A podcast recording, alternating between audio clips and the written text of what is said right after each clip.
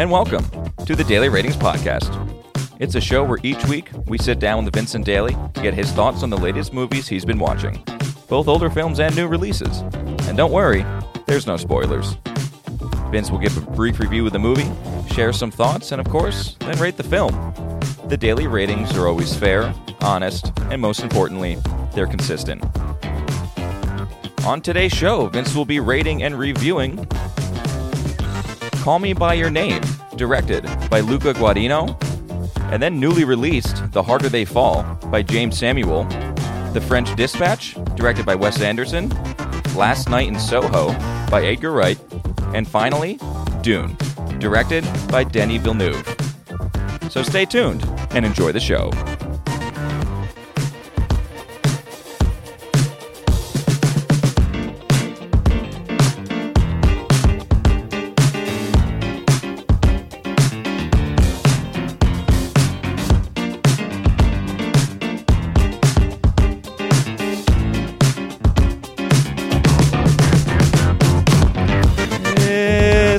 Vincent Daly, how we doing, buddy? Tommy boy, how's it going? Uh, it's going all right, man. How was your uh, How was your week of movies? Doing it's a it's a, a doozy of a week, as you as you might have heard, folks at home. There's a lot of new releases we have here. We and really do, yeah. Big time. I mean, these are probably the biggest blockbusters we've had since the start of the podcast. Yeah, these are some big boys. And Yeah. these are definitely some big boys. Yeah, I was able to get in a little bit of a kind of a research project uh, with Call Me by Your Name as well, uh, which uh, wanted to see more of Timothy Chalamet's acting before jumping into Dune. So happy to tie that in there, even with so many new releases. Yeah, and then even so, like Call Me by Your Name only came out in 2017. Oh, so, right, So like, right. very fresh new list kind of we have for mm-hmm, today. Absolutely. Okay, well, do you want to get started right away? Sure, sure. All right, well, we'll start with that 2017 film, Call Me by Your Name. Okay, so Call Me by Your Name. This is pretty famous film. You may have heard about this creating some buzz for its Oscar nominations and wins in 2018. I believe the win was for screenplay. And this is the gay love story between Timothy Chalamet, Armie Hammer in a you know, very academic uh, Italian setting. It's 1980s. It's very stylized for that reason. It's a little bit of a time capsule for that reason as well uh, to jump into.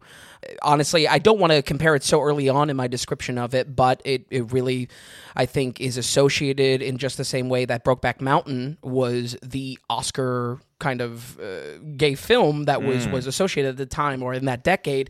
This very much has kind of taken that similar crown. Not that there has to be one crown, but No. it feels like there's so, some oversimplification sometimes in, in media for that reason. No, oh, 100%. I do. I don't think that this carried as long as Brokeback Mountain did. Mm-hmm. Like, I don't think there'll be throwbacks to it. Like, uh, Brokeback Mountain is still like brought up once in a while. Yeah, like, Even absolutely. if just like you know, maybe like not the best jokes in the world. like, Right, it's still being right. Mm-hmm. brought up. I don't think this will be that, but I do think it carried that weight for at least a period of time. Yeah, like yeah. and then like now, yeah, definitely, it's it's it's in the air. Yeah, absolutely. And, and and for what it's worth, maybe that oversimplification it kind of hurt this movie for me going into it because I hadn't seen it uh, during that Oscar season.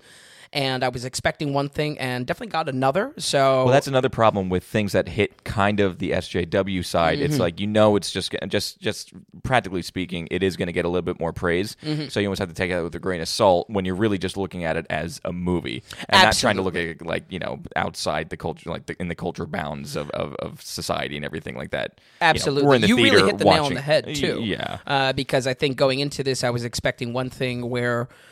Uh, and I'll get into it, of course. I mean, this film kind of boils down to something very simple, honestly. Which, not saying that's bad, but Sure. I, I you know, I, I don't know if it really is deserved of the immense amount of the praise. praise, the exactly. right. And I think it was it definitely was up for more than just one Oscar, I believe. Yes, it only won the screenplay or Oh, adapted gotcha. screenplay, I guess. Right, Uh, but yes, it was it was nominated for a slew uh, uh, of different things. That's right. That's right. Yeah. Uh, I, I think uh, focusing on some highlights, folks, uh, for this film, uh, there's a focus around creativity. Our characters are in a kind of an academic sabbatical of some sort. They are studying in the Italian countryside. It's 1980 on the dot.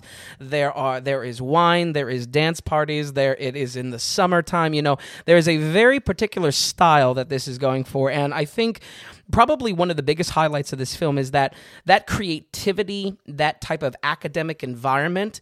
It is such a perfect thematic match for the gay curiosity that the film is about. You know, Okay, sure, Uh, yeah. having the kind of great follow through that there are these themes of discovery, discovery of self, uh, especially in Timothy's character who is underage. There was some some talk about that when this film came about, uh, but there is uh, a kind of a taboo-ness to it that is is is associated with it. I think it's it's probably the best thing about the film because it is such a perfect match of themes and following through with script, kind of a ludonarrative connection there that is really great. Uh, I think that's that's uh, the biggest highlight of the film.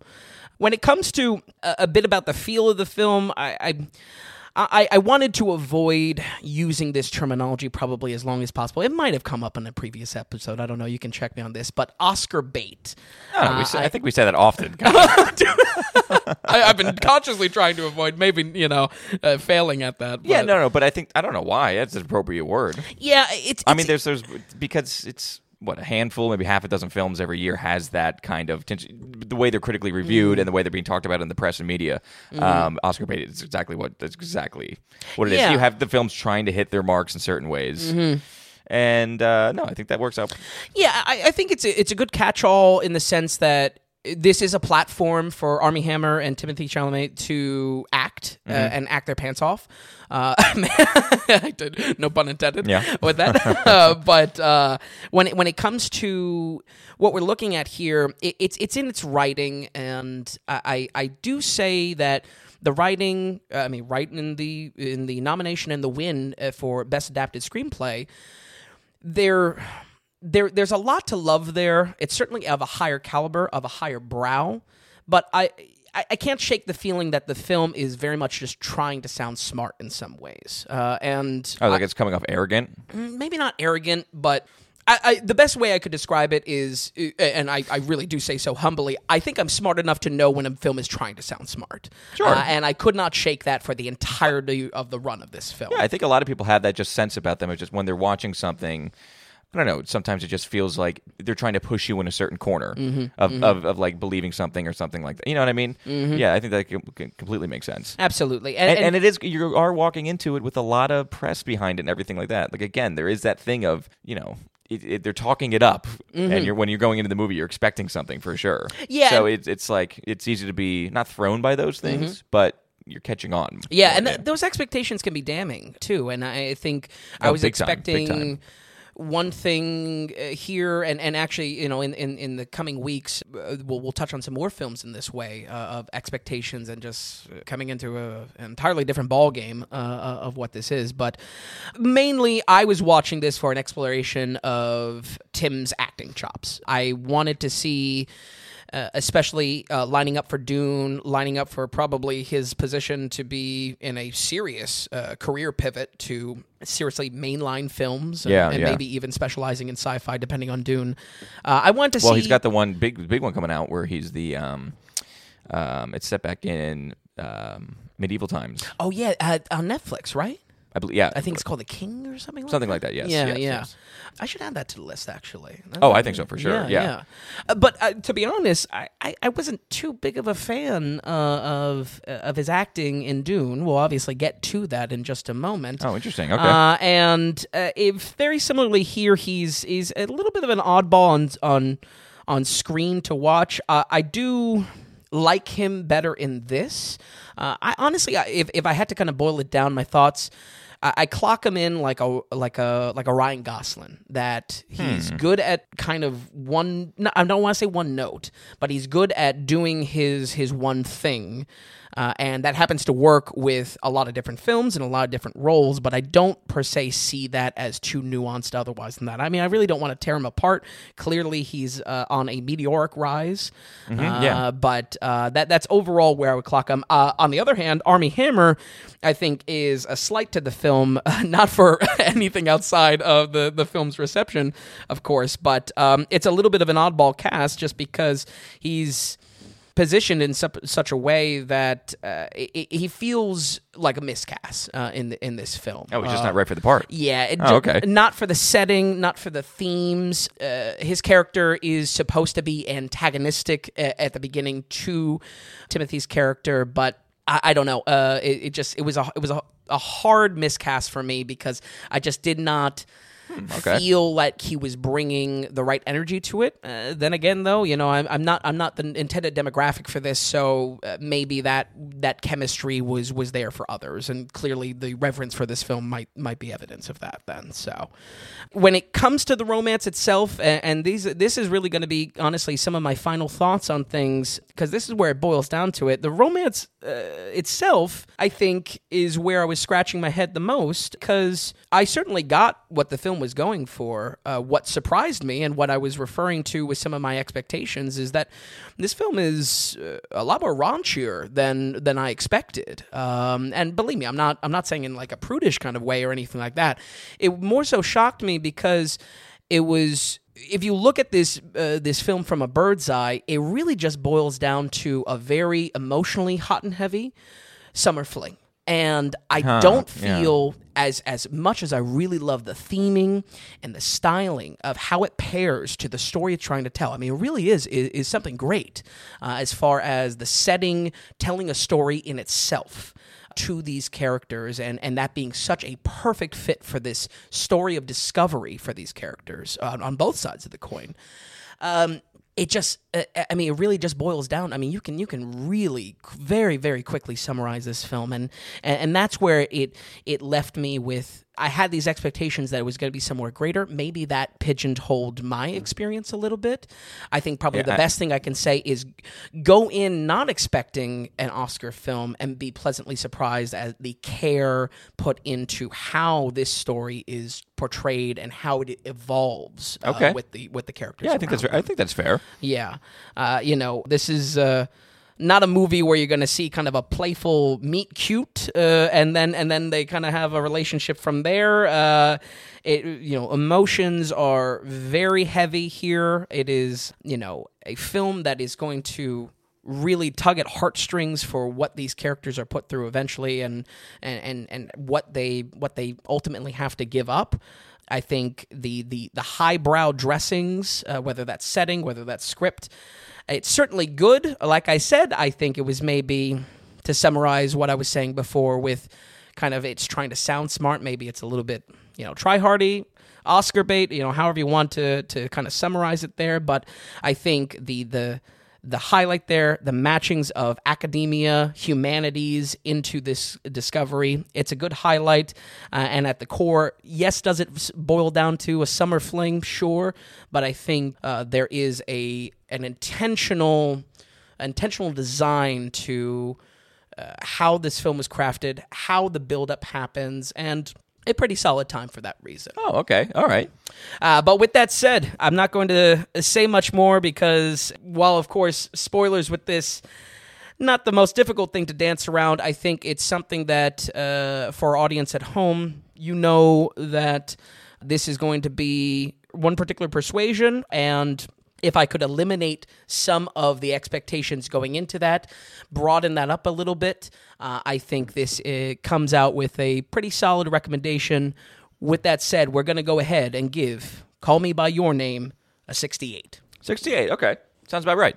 And and, and definitely, I think if you, uh, on the other hand, where I, you know, was studying this film a little bit for Timothy's acting chops, I think in addition to that, if you really like him as an actor, this is a phenomenal, phenomenal performance. Yeah, it's funny. Just looking at 68 and listening to you t- talk about it, it's like this is the appropriate score. Take the buzz away. Take the media attention to it for the political reasons. 97 on Rotten Tomatoes. Ridiculous.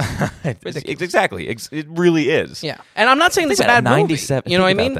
Uh, very much above average, and and just on the verge of a, a a good or great movie. You know what I mean? It's something certainly worth your time, At an the six- above average uh, watch. When you're in the 60s, as we we've been saying this, you know, a decent amount. When you're in the 60s, that is a Mm-hmm. good movie. It is a good movie, but I think that manages expect. I think that score alone, people can look at that and manage expectations. Exactly, Yeah. exactly, and that, and hopefully that that helps with the guide of this because if anything kind of shot me in the foot was again uh, these expectations. And this is four years later. Mm, exactly. I mean, the hype back then was unbelievable. right, right. Okay, wow, or 68. Very good, Ben. So, like we said, folks, that's our that's our only like previously released film. Uh, our next four are all ones that uh, are in theaters now playing. So we just want to take a second now, remind people.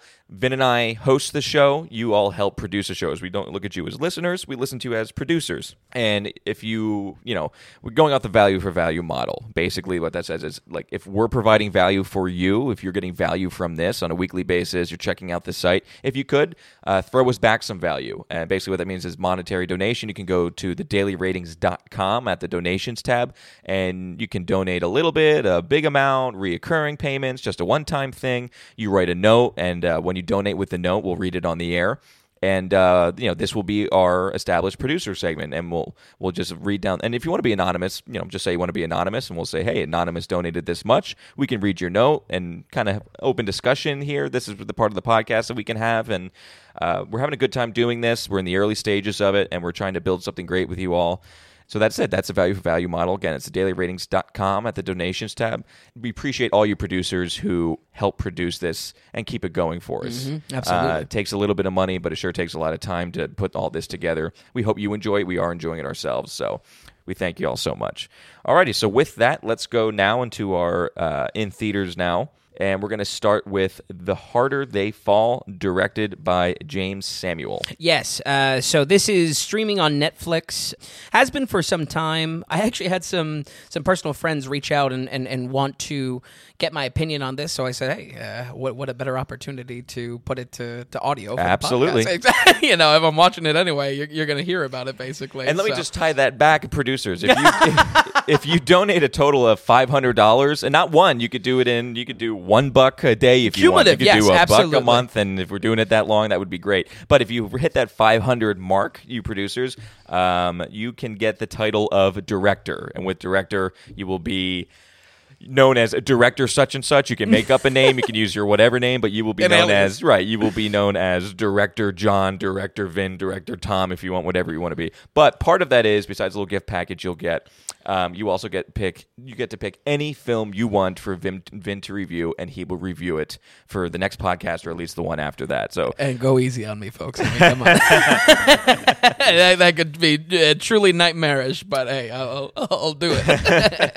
but anyway, just wanted to throw that in there, Vin. Yeah. But anyway, so friends got in touch with you. yeah. So, uh, and I mean, this was an easy watch. Again, kind of. It's gonna it's gonna come through on these kind of HBO Max, Netflix, any kind of digital release. That the barrier to entry is pretty low, so it, it that that doesn't play into my score rating at all. But it is a factor that I kind of want to note. Uh, this is Netflix's big blockbuster attempt of a western, and very much from the get go, you can see that this is trying to be a modern day blaxploitation film. Uh, blaxploitation, if you're not familiar with that terminology, think of movies like Shaft, uh, Foxy Brown, or probably what a lot of people's gateway movie was into this was actually a parody of that, which was Black Dynamite.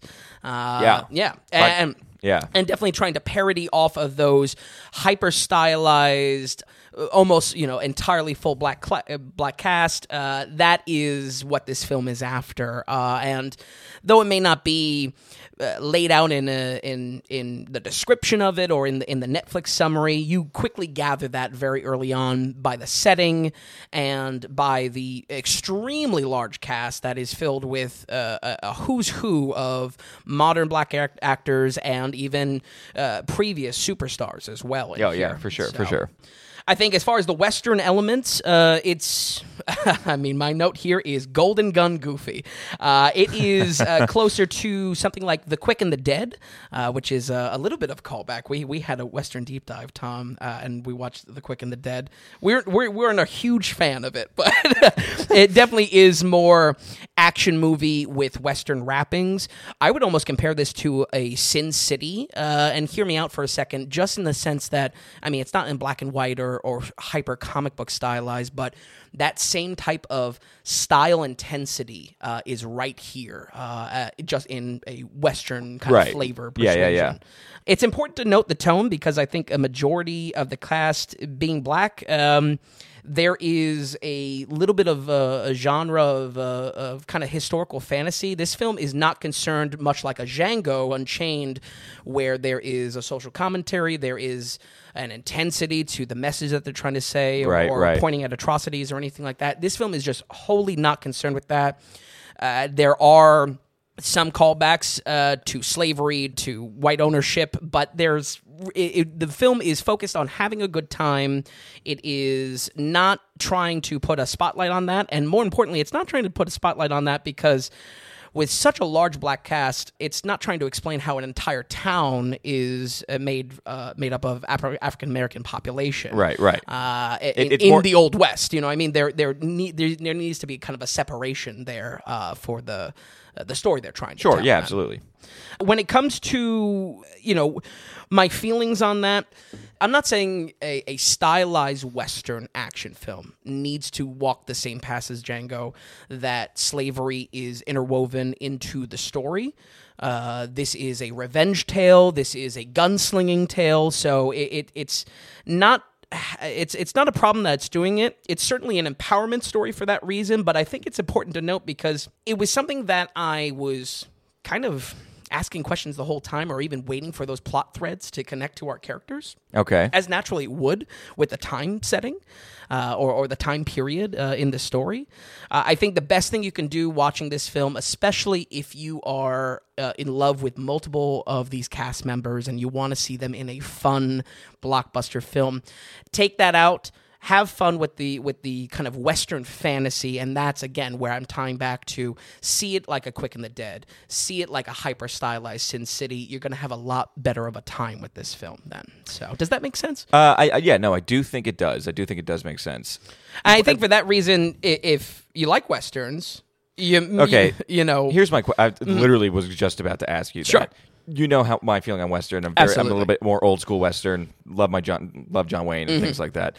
Um, would you say this is a movie for me or like true Western fans? Is it? uh, Or am I it's gonna am, like am I gonna watch this and treat it like the new Magnificent Seven that came out? no, no, and if anything, your thoughts on Buster Scruggs as well. The goofiness there, Right. Uh, again, it is Golden Gun goofy. That is the my Is it a elevator com- pitch. is it is it comedy or they're throwing in there like is there comedy in the movie or is it like that goofiness is just for the audience and I the don't know. players in the film aren't part of the goofiness? Does that make I think. I think it's it's an it's an attempt at badassery. It's trying to amp things up in a fictional way that obviously would not be in, in a real Western setting. of course, of course. Uh, but but there's movies that do it well, and Like it's my- hit or miss for that reason. I, I think some things land, others don't, and and you also have to understand it's definitely going for a blockbuster. This is not like any any sort of small Western project or No, anything no, like that. for It's sure, for big, sure. big it's Western. set pieces. I mean, it's and- Netflix's. Yeah. yeah. They're trying to put. They wanted the Absolutely. all black cast. They wanted to do something like a Western, which you don't usually see heavy Sure. black characters. So they Yeah. went for it. Um, even the trailer was super. Like, how was the stylized compared to a Tarantino? Like, like was the gore? Did they try to give you those wow moments, those wow scenes? Because Tarantino can set up a scene so beautifully and Hmm. so well. I don't know if that was throughout or no. Uh, unfortunately, not. A- And uh, I believe this is a first time director as well, or, or maybe he doesn't have a, a feature length thing. Okay. I don't want to knock him too much, but uh, that expertise, that that craftsmanship, Yeah, it is is. just simply Of course, there, of course, you know? yeah. But I, I, I do understand what you're saying. I think the best thing I, I would say is the style is put into making all sides of the characters, good and bad, as cool as possible. And and what else do you want to achieve as a blockbuster, honestly? Sure. So but how did it pull it off? uh, right. How it Very pulled it off. skeptical. I'm yeah, very I mean, skeptical I. I think that's it, it's just understanding what it is, uh, and if you are down to have a fun, uh, uh, a fun action, you know, kind of no strings attached type of time with this film, I think it is what it is. I think for me, falls short in a major way, and we'll get into some of that in just a second. Biggest strength is the cast. Yeah, Idris cast, Elba is awesome in this. Okay. Plays a very cool character, plays the villain, uh, and it's fun to see a lot of characters on the screen.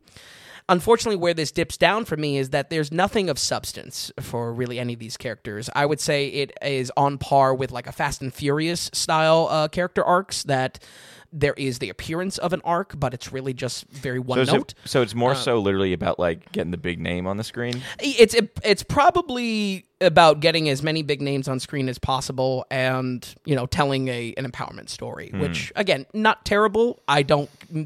Uh, I'm telling you, folks at home, in the end product, It's surface level. it's surface level and can- depth. yeah, not a lot of depth. I think what's a big miss for me is the music, uh, believe it or not. Uh, and and this is what I want to say with uh, some of your Tarantino comments. The music is. Uh, distracting and, and believe me I, you know I, I how i've introduced this is it's so stylized you know i mean i it could honestly i, I would almost say from a bird's eye you could probably play any music you want the music is such a miss for me. There is reggaeton there is cuban there is rap there is dance hall. It is distracting because the music is not only avoids any sort of thematic pairing it is very much uh, i want to kind of play my, my music or, or, or what i like throughout the entire film. And I, I and, and on top of that as well i mean i think in addition with a very hard pitch to tie these type of genres to uh, the setting. Again, I'm not trying to over compare to Django because certainly, you know, there's there's uh, people people can make more original stories. You know, I mean, I like Django, but it's not it's not a you know it's not the Holy Grail or anything like that. There's just such a, a, a mismatch sometimes with how music is introduced and how it plays on certain thematic cues. it is downright distracting. Wow. Uh, it is such a negative for me, and constantly took yeah, me it out would be for me too. It would be Yeah. for me too. Yeah, A- and, and you know there is rap in in in Django, eh, so again, it's not that there's not a a, pairing going on there. It's really not as easy as you would think. yeah, yeah, There is an art to picking the proper music for a thing. Like it's a big important job. absolutely. Um, it- yeah. and, and you gotta it, i think the film has to sell it too I, I i feel like there certain times when they'll be riding into a town for instance and a song is playing there's just it not only is it distracting not only is it just loud uh, it, it just it just doesn't play into anything like for the wa- feelings of the characters Right. um, certainly, you know, uh, there there is a there is a common theme with Idris Elba's character. Again, a, a big highlight of the cast Mm-hmm. because he's he's a really cool villain, and and he has this this kind of reggae, uh, you know, uh, chanting or, or, or theme behind him. Uh, that matches in places uh, that is almost nowhere else in this soundtrack. Okay. Uh, and, and in the pairing and the, in the musical editing. So, bottom line, I, I think baked into the movie, it is a big action western, and Netflix has definitely thrown money at this to try to have a blockbuster release among many heavy hitters right now. Uh, I think it is a very easy watch. For me, I was coming out of this lukewarm to cold. You know, it, it I'm, I'm saying very simply, it's nothing that you need to make time for. And for me, for a couple particular reasons, and I think uh, folks at home, you're probably gathering how important soundtrack and sound editing is for me. Uh, there are some some bad slights against this film that really actually sapped the the little enjoyment I had in a in a big blockbuster, which is not you know I'm not the demographic for anyway. So uh, Uh, I wouldn't. I, I don't think so. I think we are the demographic for it. true. You know, uh, I'm assuming. well, I, I'm sure Netflix thinks everyone's the demographic. well, yeah, but I'm assuming there's a decent amount of gore in it. Like it, it's rated R. I'm sure language and gore is Mm-hmm. In true. there. Like That's true. You know, with our age and the fact that like it's a western, so it's going to be more. You know. Towards the male audience Mm-hmm. and probably younger male audience that can han- that can handle you know the gore or maybe language that's used in yeah, it. sure, You know what I mean? Absolutely. Um, yeah, well, I definitely think we're right there in the audience, Yeah. the target audience. audience. Yeah, and I, uh, I more than anything, uh, believe me, I can get behind a a dumb action film. Uh, I, I'm not saying that this film couldn't have deeper elements to it, but uh, I mean, watch it for yourself and you can decide. Uh, if I could save you some time, though, that's why we're going to go ahead and give The Harder They Fall a 34. Ooh, 34. I was Yeah. thinking around the 50s. Okay. Really, really. I mean, uh, there, I'm not surprised by it. Yeah, but after you talking about it, for some reason, I was thinking 50s. Yeah. Yeah, yeah. There's Idris Elba love. can only carry so far. Exactly. Okay, gotcha. Exactly. Yeah, yeah, yeah, yeah. And and again, I can't tell you how much. I, I would challenge anyone to listen to almost to the soundtrack separately and guess where that's going to be in the film and be proven wrong 100% of the time.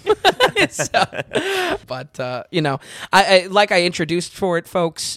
I, I am a little soft-handed with this or or or 50-50 uh, because uh, it is it's Netflix you know I mean there there is a very low barrier to entry and I think that's maybe something important to note as well so Sure. Again, just as a big Western fan, I would be rolling my eyes. yeah especially yeah, if yeah. you weren't a huge fan of Buster Scruggs this is even farther in the stylized hyper hyper fantasy kind Okay, of Western okay. fantasy so The funny thing is, it's still a Western, so I still feel like I need to watch.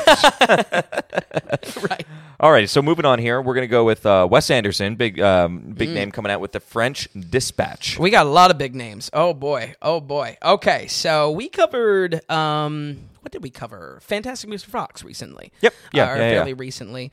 Uh, so I was super pumped uh, to see this film. This is a anthology or short segment format. If you're not familiar with that term, basically think like little vignettes, little short films. Um, primarily, this film breaks down into five, two very short segments, and three primary segments that make up the film. To my knowledge, Wes's Wes has not directed any sort of anthology. I haven't seen all of his films. I've seen a good amount of his work, but um, what's what's great about this is that all of these little dives into stories topics uh, uh, you know kind of pseudo historical segments uh, all of it is really bleeding uh, wes anderson style uh, and i think Eh, if you're familiar at all with any of these films, it is absolutely a notable style. You know, this is unre- you know, this is remarkable in the sense that it's it's totally recognizable. The Yeah. quirkiness, the the He has delivery, such a style yeah, that only he does, really. yeah, it, it plays into uh, a little bit of how scenes and shots are set up, uh, positions uh, within the frame, uh, how characters leave the frame, you know, in, in goofy or kind of quirky ways. You know, it's it's all over this film. By the nature of the anthology, uh, by the nature of this kind of short segment format in these in these mini uh, short stories, these mini stories, some are better than others, and I think it's honestly the curse of uh, you know an anthology type movie. We're actually going to be covering a an anthology film soon, and I think that will challenge my kind of notion of some being better than others. There's always going to be this kind of natural comparison that as you're sitting in the audience and watching these films, you go, oh, well, I, I kind of preferred the first one. Or I, oh, I Oh, really like that last one. Yeah, And I think it's kind of a curse to the format, uh, but. Yeah, you there know, is a natural comparison type thing that happens. Exactly. Yeah. Exactly.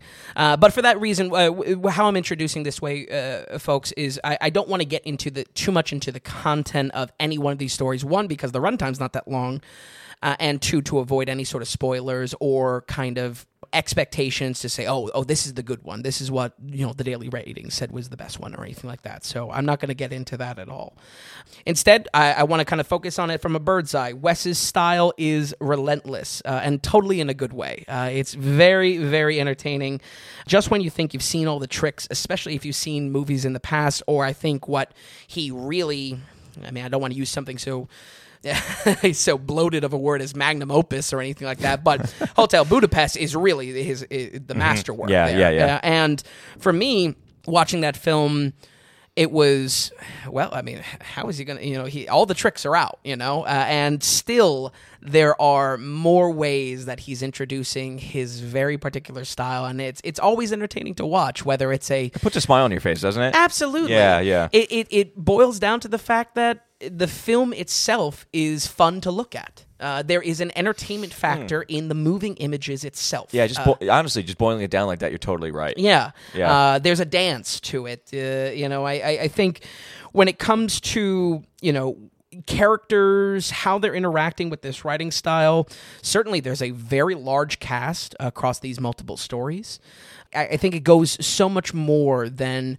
Uh, Wes having a fresh re-roll of uh, actors and actresses to work with. I think again he is still further refining the toy box style. Uh, I don't know if that's Oh, no, maybe think- the perfect way to describe it. But yeah, I think that's Yeah, that's good enough. that's that's where I have in my notes. It is toy box style, and, and, and specifically his use of miniatures as well. I think really plays into that. I love how like you know you're looking at a miniature and it, and yet it's like oh it's like so perfect. It's- it's it so- like works completely. some shots in this, and, and especially for Hotel Budapest, uh, more breathtaking than what I think would be CGI. You know, uh, with a massive budget. Yeah, there's something about it that I don't know. I guess toy box. That's not a bad way to kind of describe it. I and it originally had quaint, but I feel like that was kind of derogative. I don't know, uh, or yeah, or, a little bit. Know. It fits the feeling. Yeah. I, I don't know. Yeah.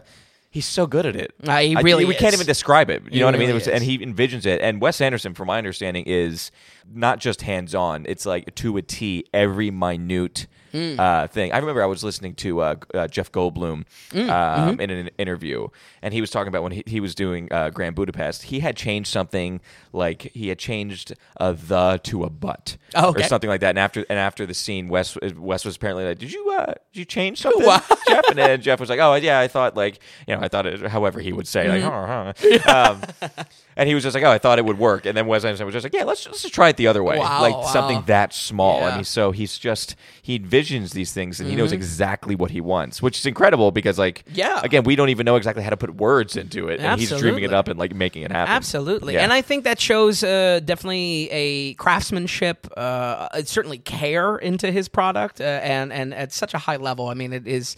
I, I, I can't not come out of this movie very positive towards it because there is so much care, and and I, I would challenge any audience member to look at that movie, look at any of his movies, and say, uh, yeah, he was just doing that for the paycheck. You know, it, these are this is for his Yeah. art. This is for Yes, yes. Yeah. Performance wise, uh, a very large cast. Like I said, I don't want to get too much into a critique of story arcs or the characters, uh, but I think there are some standouts. Adrien Brody, phenomenal. Uh, Frances McDormand, uh, obviously fantastic. I'm a big fan of her. Uh, gonna have a review on something of which I think is probably her best performance in the coming weeks. So very excited to talk about. Uh, and Benicio del Toro, uh, really, really fantastic in the film. Oh, good. Uh, and uh, when you see them on screen, uh, the only the only type of prepping that I want is just to recognize. I mean, these are really some great performances from all of them. Then, so and um, uh, Léa Seydoux Yes. is in it. Um, is she in it? A I, with, with she's Wes in Anderson. Benicio del Toro's segment, and, Okay. and the first of the big three. Uh, Okay, gotcha, gotcha. Yeah, or the I, I, you can't really say big because they're all short stories, but you know, the, And- the primary. and three. isn't um isn't our isn't Timmy Boy in it too? uh, Timmy Boy is in Yes, it? yes. All right. Yeah. he's getting on the podcast three times Three this week. It's a big week for him. He's gonna have to pay his royalties soon. but um, I, I think because I, I, I don't want it to be all gush because honestly I'm not coming out of this film saying it's a masterpiece. Uh, so don't get me wrong. I, I, definitely want to uh, give some criticism here, and I think the issue with the with what I have with this film is the same in most of his films. Is that the story is so entertaining to watch. Uh, the concepts are being introduced, the characters are being introduced, and then it just always runs out of gas a little bit. The follow through is always a little bit weak. And if I had to kind of give a blanket criticism to Wes's stories that he takes on, is that they always they run out of gas, or maybe it's that that's the effect on the audience, or at least for me, when the the beginning is such a huge highlight, and then the the ending does not doesn't really have that follow through. I think that is emphasized here because very simply we're touching on this in the short story formats and almost identically in each of the short stories you get to a point and you're like okay all right i guess it's ending now and okay and it's done It peters out kind of. Exactly. And maybe, you know, that plays into hmm. the type of stories he wants to tell. He doesn't want to tell a, a bombastic conclusion, a Hollywood ending, or something like that. Maybe that's very intentional to the type of art he's trying to convey that it's a it's a dip into this little magical world and then we're done, you know? But if it's so almost, I don't know if episodic is the word, but to get Mm-hmm. that over and over and over where things kind of fizzle out, that's when Mm. it's got, I don't want to say it's a, dr- a, drag. I don't know if that's a little bit dramatic, but Mm-hmm. it kind of is. And I'm just looking, like, you would think it'd be a little bit snap. It's only an hour and 47 minutes. Right. So you would just think it would be naturally a little bit more snappier and, and just keep you up. You know yeah, I mean? I- but uh, I mean, uh, I think especially for our main three segments, uh, I can almost point to a T that I I wasn't exactly like looking at my watch in the film, but it was it was it was a moment of just all right, well, where's this going? And oh, it's now it's over. Okay, so I think you know prior to seeing this, I thought him tackling mini stories was a perfect fit for that reason Okay. in concept because eh, I thought it would have been a solution for if he's going to run out of gas in a uh, you know a traditional story arc or something like that smaller films maybe we you know that that's a strategic way to address that type of problem. Still in each of these stories. It has its own little stumble. I think for me you know more of this director style I always want more of Wes Anderson. I think yeah. I think I, I want him to get funding because no one's making it like him, and I, I think that's a gem to have in our film landscape. Yeah, no, of course, of Yeah. course, absolutely. Uh, I think more importantly, critically for me, it does not break the mold, and it definitely does not reach the heights of what I think is pretty commonly referred as, as his masterpiece now as Grand Budapest. So that definitely is still the king. You know, uh, I was excited to maybe see him break that mold a little bit more, but alas, definitely not a bad time whatsoever. And if you love Wes Anderson, for folks at home, absolutely something you can watch because it is a direct injection. You are mainlining Wes Anderson style across five little you know, little short films. Then, so Very cool. with that said, we will go ahead and give the French Dispatch a seventy-three. All right, 73. A very good score. And I think a lot of people listening are go are going to give it a watch. There's just there's Yeah. so much respect there for the guy. Absolutely, that is it is a very solid watch. More than anything, I mean, it, the, the cast being so huge, you're going to find something to love uh, Yeah, I'm gonna across go, the board. Uh, yeah, I'm gonna check out. I'm gonna go on our site then and check out. Um, just go through the ratings that we give him and see how consistent. Oh, he is. true. You know, I'm very interested because he's he's such a consistent guy. yes, I mean, yes. very different films, of course, Mm-hmm. but consistency in that feel and, and just like quality. Uh, I'd be interested to kind of see where he lands up. Mm-hmm. Sure, sure. Um, Absolutely. All right, all right, that's awesome. 73. Let's keep it going here. We have The Last Night in Soho, directed by Edgar Wright. Okay, all right. Uh, one after another. I mean, big films, uh, big directors, uh, and a lot of excitement from me because these are directors that I like to follow. Obviously, the fuel of having the podcast is is an extra incentive there. More than anything, excited to talk about these films uh, in in you know in a, in a major way. Uh, Last Night in Soho is uh, very much a stylized teen horror film with heart that seriously raises it above the typical body swap type of plot that you would get. Very recently, there was a film with Vince Vaughn called Freaky. Uh, Still wanna see it. I Still know. wanna see I, it. I heard pretty good things, you know, uh, but A big Uh, Vince Vaughn guy. As you know, big Vince Vaughn guy. you you gotta let the folks at home know. this is Big the fan. first Vince Vaughn reference.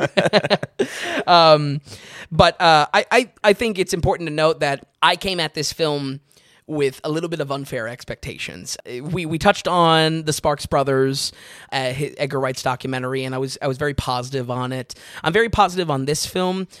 Understand for me as an audience member, Baby Driver was like one of my favorite films of all time, uh, and uh, It's in the 90s, folks. yeah. It's in the 90s uh, on the daily ratings, which, yeah, as we know, there's like 10 only. Yeah.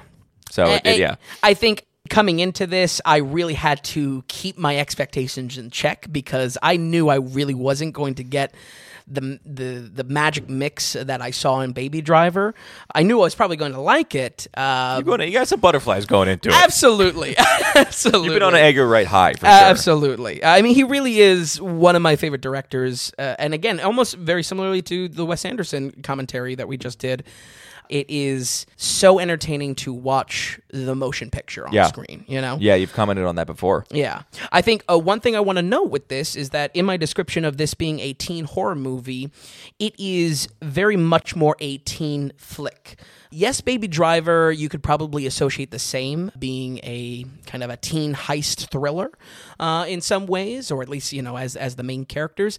This one, even much more of a teen flick. And almost talk about my theater experience with this. I saw this in theaters, and there was a a, a rambunctious group of like 17 middle school to high schoolers they uh, they were talking the whole time they were they were uh, the, the Turning the grumpy guy? Did you Uh, turn no. the grumpy guy on him? and, and that's exactly why I want to bring it up.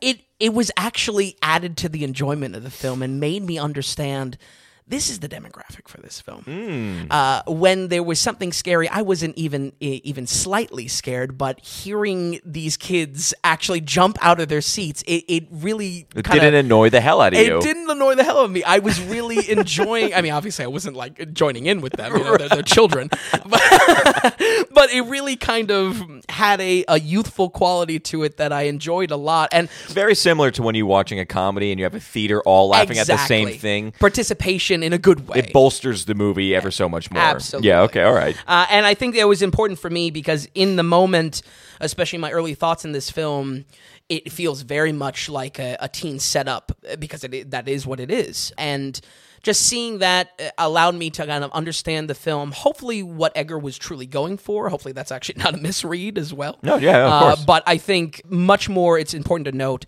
from Baby Driver, we're moving much more into the teen side of this, uh, and not necessarily for a bad way. Just important to note that you're not getting a you know slow burn drama horror or something right. No, like of course. that. You know, yeah. Uh, no, for sure. Yeah. I, I think it's an important distinction to make. yeah. Uh, Edgar is playing with uh, less. still, by the way, it's still rated R. It's still. It's not like. It's not oh, like. For, that's that is true. you know, it's not for tweens or anything. How'd like they that. sneak in there? How'd they get? I gotta check ID. Check an ID. Yeah. You're ruining my movie. no, no. Edgar is uh, definitely playing with less editing tricks uh, in his tool belt this time. Much like Baby Driver, there w- there's a dedication to one one specific styling uh, for Baby Driver. That was obviously music cuts, uh, which uh, why that film jives so well with me because I, I mean I love musical editing uh, or or musical kind of synchronization uh, in the edit. Uh, for this there is a almost a single focus in Edgar Wright's editing tricks that he always taps into uh, on a dancing of characters in place of each other in the frame. Uh, we have Anna Taylor Joy.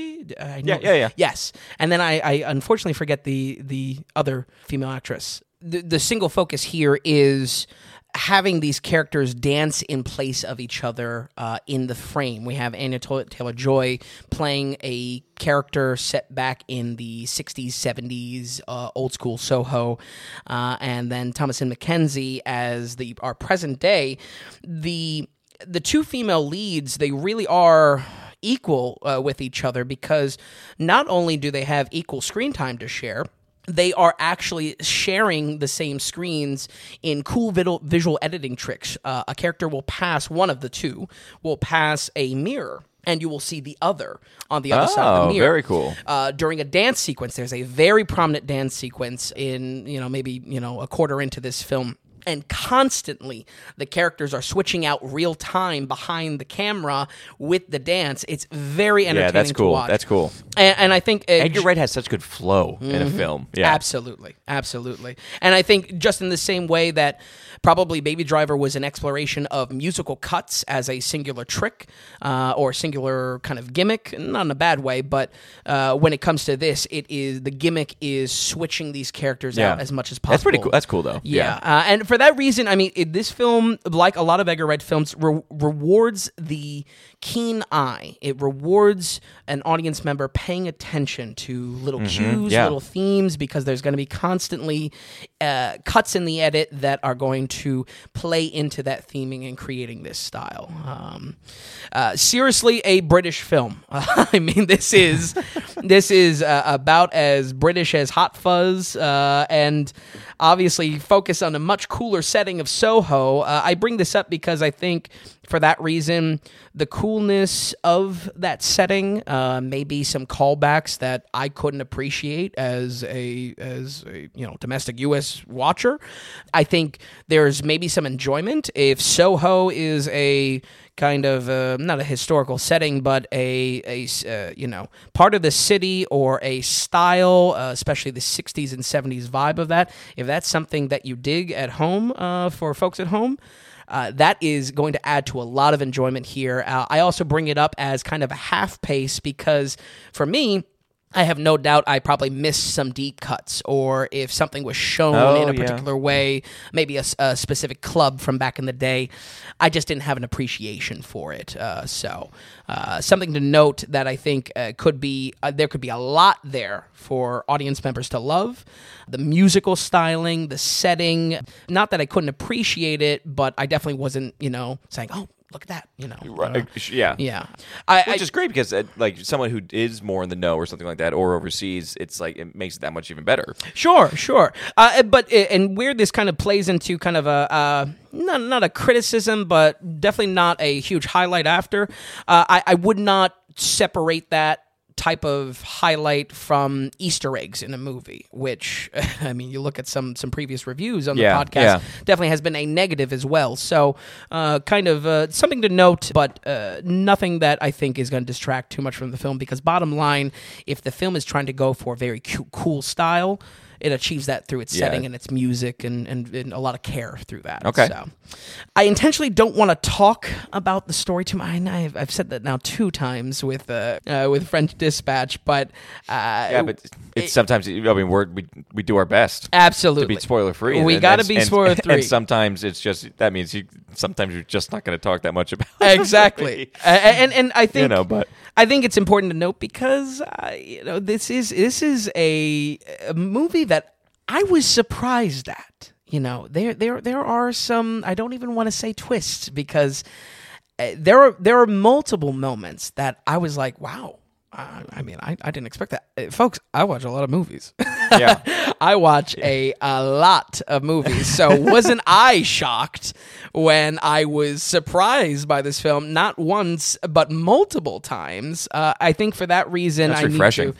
Yeah, It's refreshing, yeah. exactly. Uh, a- and, just know that our two female leads are a delight to watch on screen, uh, especially Anna, Anna Taylor Joy. She's phenomenal on screen. Uh, very, very cool, uh, and just such a presence. Uh, definitely gets a positive mark from me. And, and like I said a moment ago, this film rewards the keen eye. It rewards the smart viewer, like most of Edgar Wright's films. Uh, so uh, I don't want to give elements away, but if you decide to watch this film, pay attention and know that there's some surprises company uh, coming, but pay attention to the moments that are what is given the focus on in film. The film i- itself is going to reward that type of viewing style. Uh, like I said, I mean, I watch a lot of movies. I can pick them apart. Uh, I was damn surprised that this film. You know, actually threw me some twists. That's awesome. Uh, That's really good to it's- hear. It's it's wonderful. So, you know, apologies for maybe being a little less meat on the bones than I would talk about something, but really bottom line, uh, I I love this film. Go ahead and watch it. It's one of the most stylized horror films in a long time. And give one of the best directors uh, working right now some love. We're gonna go ahead and give The Last Night in Soho a 78 All right, seventy-eight. not the heights of, of Baby Driver, but still a great, great. Yeah, time. that's awesome. That's really cool. I'm going to check it out for sure. Absolutely, Uh, especially at a 78, man, that's a really good score. yeah, absolutely. Um, well, let's keep the block big blockbusters keep on rolling here. Kind of the Mac Daddy, I think personally. Uh, I want to get me a glass of water. we're gonna go, folks, with Dune. A lot riding on this one in, in kind of multiple ways. Directed by Denis Villeneuve. No, how do Denny, we, Denny Oh, Villeneuve. Vil- no, Deli no. Oh wow, Have, we are- have we've learned, folks. here we go. Six different ways to pronounce it, but we think we Six- nailed on the proper I one. know. We're gonna call him Denny. I I I, I love Denny too, and the fact that I through the press circuit have found out I've probably been pronouncing his name wrong the entire time. I think a lot of people have those. That's I, all right. I know it, it. It makes me feel like a big dummy, but but Denny getting behind the camera for for Dune. I mean, the film uh, that is cursed to make people say, "Oh, you talking about Doom? Is that uh, the video game? The Rock?" That's true. in the, in the end product here, uh, we get a a moody Shakespearean dialogue with a slow burn sci-fi. And, and ladies and gentlemen, it has never been so breathtaking to watch. I think um, Denny has really done a phenomenal job to bring it all home, uh, where quite literally others have failed. Uh, we have Dune trying to be adapted by Jodorowsky, who did Holy Mountain. Of course. Oh, yeah. gosh. Yeah. which maybe we'll revisit Holy, Holy Mountain. That'll be Yeah, maybe. yeah. Uh, and then of course the David Lynch adaptation in the '80s, uh, which I don't think I mean, maybe that's something that we can uh, revisit at some point, but uh, not a big fan. you. Yeah, not a No, big fan of that film. No one is a big fan. Yeah, uh, David Lynch is not a big fan. Mm. Yeah. Absolutely. Uh, I I love this film, but not for all the reasons you f- think or, or that you may may associate with my with you know my love of sci-fi. I, I have no attachment to Dune as an intellectual property. I have not read the books. Uh, as a nerd on the internet, I have dived into a little bit to understand the timeline and spice and the empires and Yeah. have kind of a cursory nerd knowledge of Sure, sure, absolutely. Which is good. That's good to do. Yeah, yeah. Really, what I was coming into this for is a true love of Denny and his films. Uh, I kid you not, folks. I I feel fully confident in saying that Denny is the best director of the 2010s. Uh, Prisoners, I think, is one of the greatest thrillers you can watch at all time. His rise into sci-fi with Arrival, with Blade Runner as a sequel, it you can watch this film and see the building blocks of his career, of his filmography, and the ramp up into the stylings and how this monstrous story is portrayed. And uh, I think, especially with the ability to watch this on maybe a an HBO Max or or the ease of watching this. I, I think I'm coming out of this very, very positive with this Dune uh, adaptation. I think it's important to note, and definitely not a spoiler because it's may not be in the marketing materials, but right in the title of this, this is a part one. Yeah, yeah, yeah, yeah. A little bit of a shell shock, I think, for some because we were expecting, much like the David Lynch version of the of the film, that it's going to be all in one package. That is absolutely not the case here. So, uh, I think it is uh, something to note because if I was to criticize this film, I'm going to call it working tile uh, Deathly Hollow syndrome, where with the last Harry Potter, we split that into two, and it kind of felt like the second half of the movie is going to be all climax and no build. I foresee that could be a thing here, but I don't know. I don't see. I have not seen the second part. You know, the second part's not. You know, hasn't been made yet. So uh, I think the jury's out on that. But important to note that And if I had to take a guess, I would say it's not going to be anything like that. Well, and not only that, you mm-hmm. look at TV as well. TV is constantly breaking up almost their last season into two mm. small seasons Very and try true. to just you know string it out for another year, mm-hmm. uh, just for audience sakes and ratings or, and viewership and everything like that. Mm-hmm. I don't think we get that here. I think it's like no, this is a, such a large story. I think they needed to give it the runway and it's you know it's proper due. Yes. Yeah. Absolutely. And, and maybe that's. Uh, I I think you actually bring up a good point because look at how much television has or, or television screenwriting has evolved since Harry Potter as as a as a film series. So Yeah. maybe you have a serious point there, Tom, because you know there probably is going to be a lot more care into uh, the having that second film stand on its own. I hope so, I- I- and, we yeah. can only hope that Denny is a part of that. Uh, and, and Imagine if it's, we- it's taken away. Yeah, I mean, we're gonna have another Star Wars basically. Uh, well, yeah, that, I can only hope that he's going to be directing it. I mean, you can only hope he's going to be directing it, and if not, very highly uh, involved in, in in some way. Absolutely, and, and it, it you know that really uh, ties back to my point here. Uh, no real attachment to Dune as a property, some knowledge, but my love of this film is on the filmmaking side alone, and I think uh, definitely deserves your attention because bottom line, this is this is Denny's show, and his DNA is all over this uh, in a very good way. I think the first major win here is in this film that it's it's super dense. The exposition is impossibly dense to Dune, and it, it, it's handled in an interesting way. There are there's some natural learning for Paul, our main character. That's that's that's Timothy's character in the in the movie. There is a little bit of exposition in negotiations and dealings and ritual and tradition. It's such a smart delivery of uh, that exposition to the audience that it not it's not exactly making it sexy or fun, but it is, I think, engaging and certainly conveys the stakes and the seriousness uh, behind this film. I think in moments where you see maybe a drawn out tradition or ritual in this film, uh, especially with some of the negotiation between these political powers uh, in this sci-fi setting, the stakes are communicated non-verbally and verbally. Non-verbally in the seriousness that these characters are abiding to, and then verbally in in a tasteful way as well. We're not dealing with exposition dumps. This is not anime writing or anything like that. Sure, you know, sure. It's, it's done very well. There's So- emotion behind the characters. Yeah, basically. That- absolutely. that's like letting you know how I don't know. There's a seriousness to it. Yeah. which is, yeah. Yeah. I think bottom line though, when it comes to a lot of this exposition, the sugar that makes the medicine go down, let's say you really don't care about anything around Dune itself, are breathtaking visuals. I think the mm. visuals are a huge huge plus let's let's talk about the cgi uh, i mean i think the design and the scale is probably my favorite part about this. You know, I, I'm I'm someone that usually enjoys all sci-fi. You know, whether that's a used future in a Star Wars style, cyberpunk from like a Blade Runner style, or you know maybe even like a utopian Star Trek.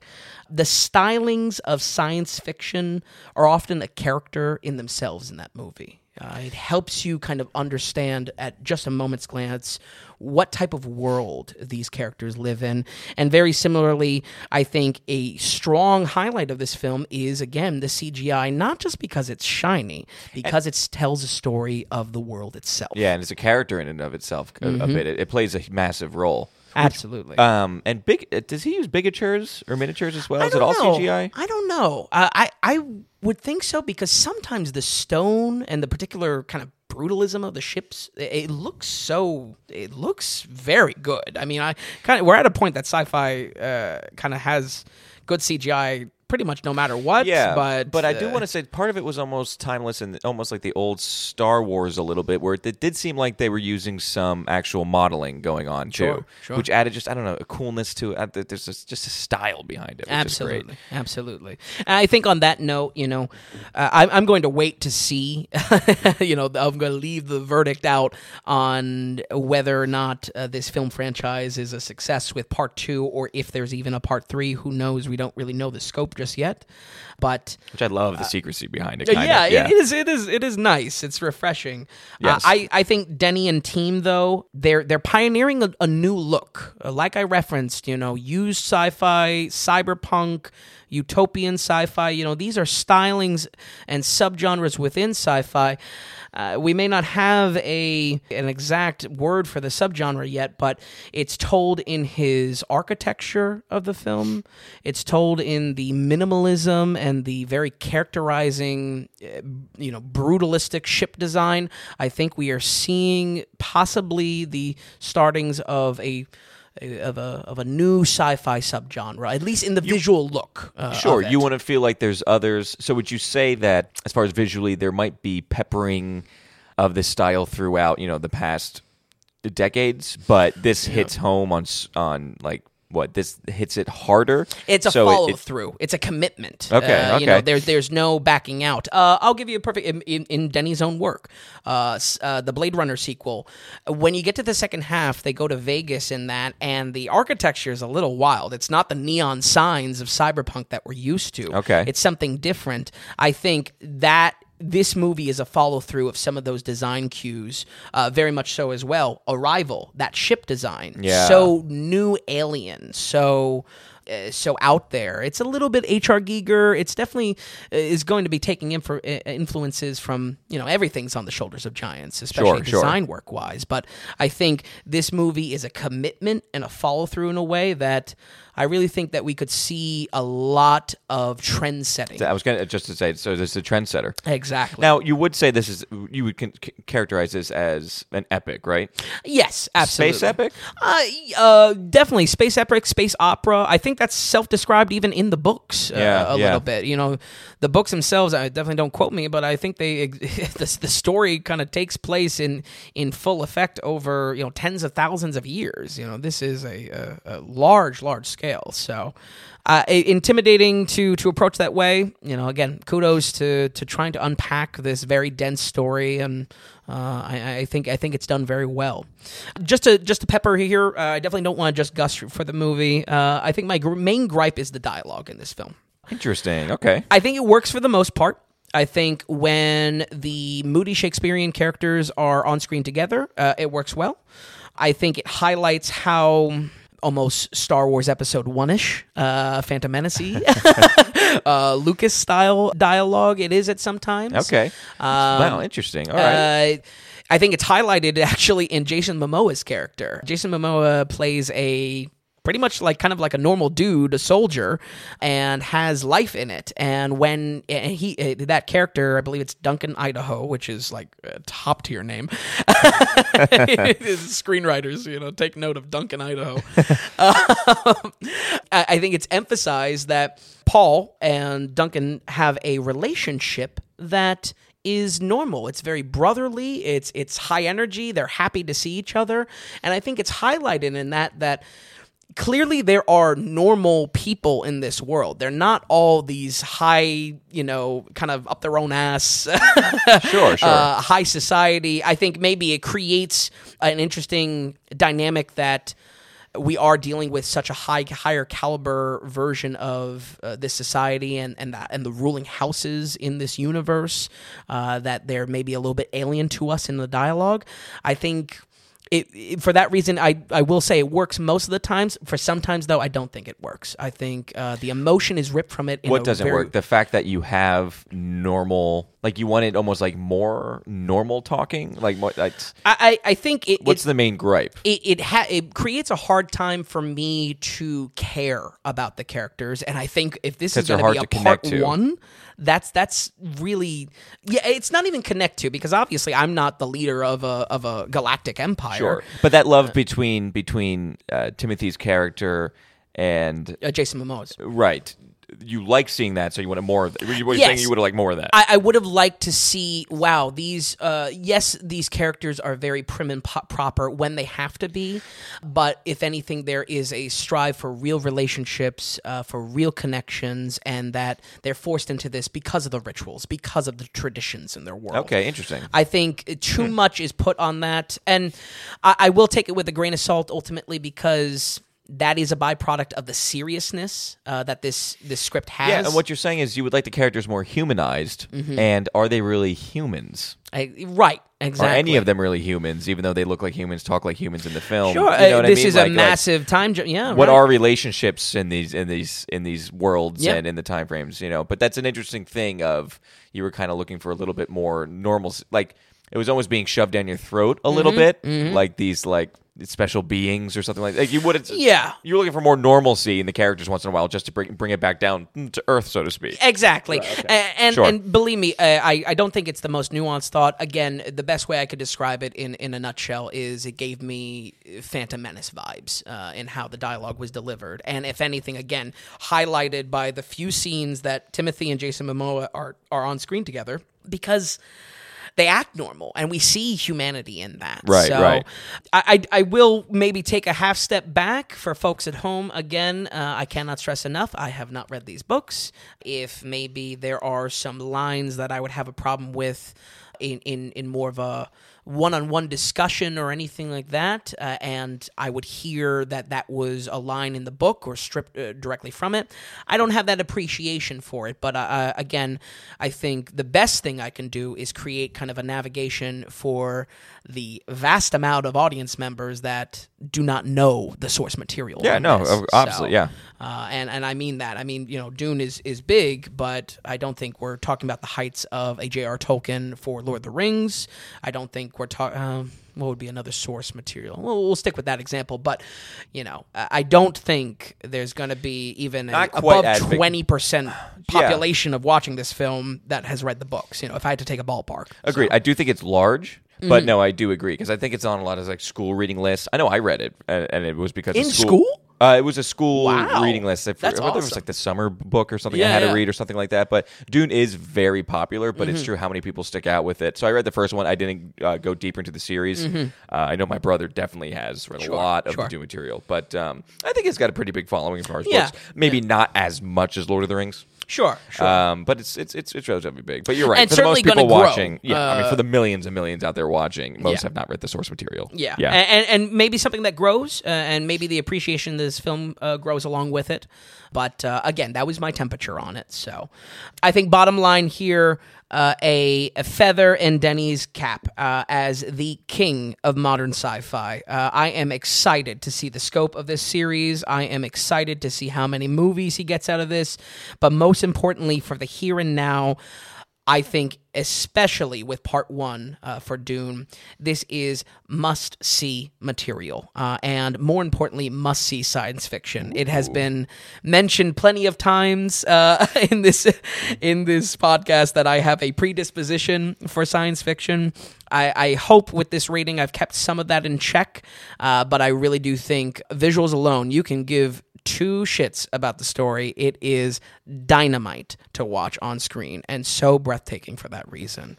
We're going to go ahead and give Dune an 83. All right, 83. I Did was we thinking- have a natural climb? Oh, no, no, no. Call Me By Your Name was in the 60s. I thought we had a, a full ramp up. Yes. Close, We but- did not. but Yeah, the, not right the harder there. they fall fell pretty hard. yeah, that that, that's a yeah. good joke, Tom. Um, back to 83 on Dune. Uh, Yes. That's great. I was trying to guess. I mean, I knew you saw it in theaters and everything like that. So I was Mm-hmm. I've seen to- this film five times. Oh, Yes. Damn. Okay. Uh, Well, you, I, it's no secret I'm a huge fan of HBO Max. Yeah. so. Yeah. Oh, I, I think I did see it as well. Mm-hmm. Um, I did see it in theaters. I think it's. Uh, I would push for people to go see Oh, theaters. 100%. And if they can go see it in IMAX or a Dolby Cinema for the sound. Mm-hmm. Um, unfortunately, I, I, I didn't see it right away. That I, another movie came in and kicked it kicked it out on our local Mm-hmm, theaters uh, for the for the, uh, the the Dolby Atmos and everything Yep, like that. yep. But I would definitely push for that first.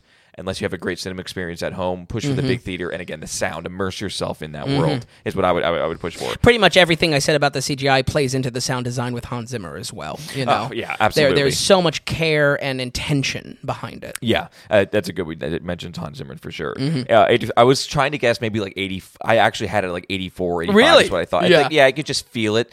Um, yeah, well, well, well deserving of that eighty three. Absolutely. Yeah. Yeah. And I think my expectations are in check, especially for the sequel. I, I I'm excited, of course, to see where it goes, but oh, yeah. I, I'm not gonna give it much higher because I do kind of want to see what is done with what is being set up and the massive amount of setup in this film. So for sure, for sure. Yeah, that's awesome, Vin. Do you have? Well, do we have anything else to add? We're roll credits this here. was a doozy of an episode, so I think I'm good week. to go.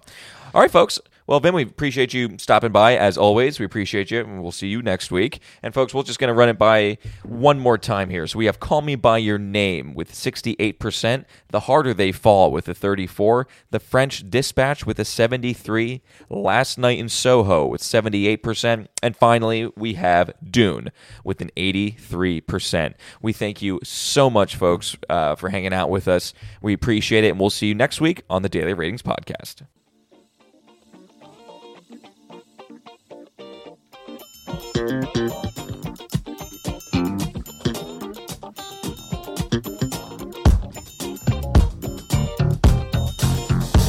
If you enjoyed the podcast, if you would, give us a good rating or tell a friend about us. If you're wondering if a film is worth a watch, or if you'd just like to see more movie ratings from Vince, be sure to stop by thedailyratings.com, where we have our ever expanding catalog of films. Also, if you found value in the podcast or our site, become a producer and go to the donations tab on thedailyratings.com, where you can donate whatever amount of value you feel you received from us. You'll get a producer mentioned on the next podcast episode, too. We're looking to build this into something large and great, but also be independent from those corporate sponsors. So we greatly appreciate any support from you all. So thanks so much, and we'll see you next time on the Daily Ratings Podcast.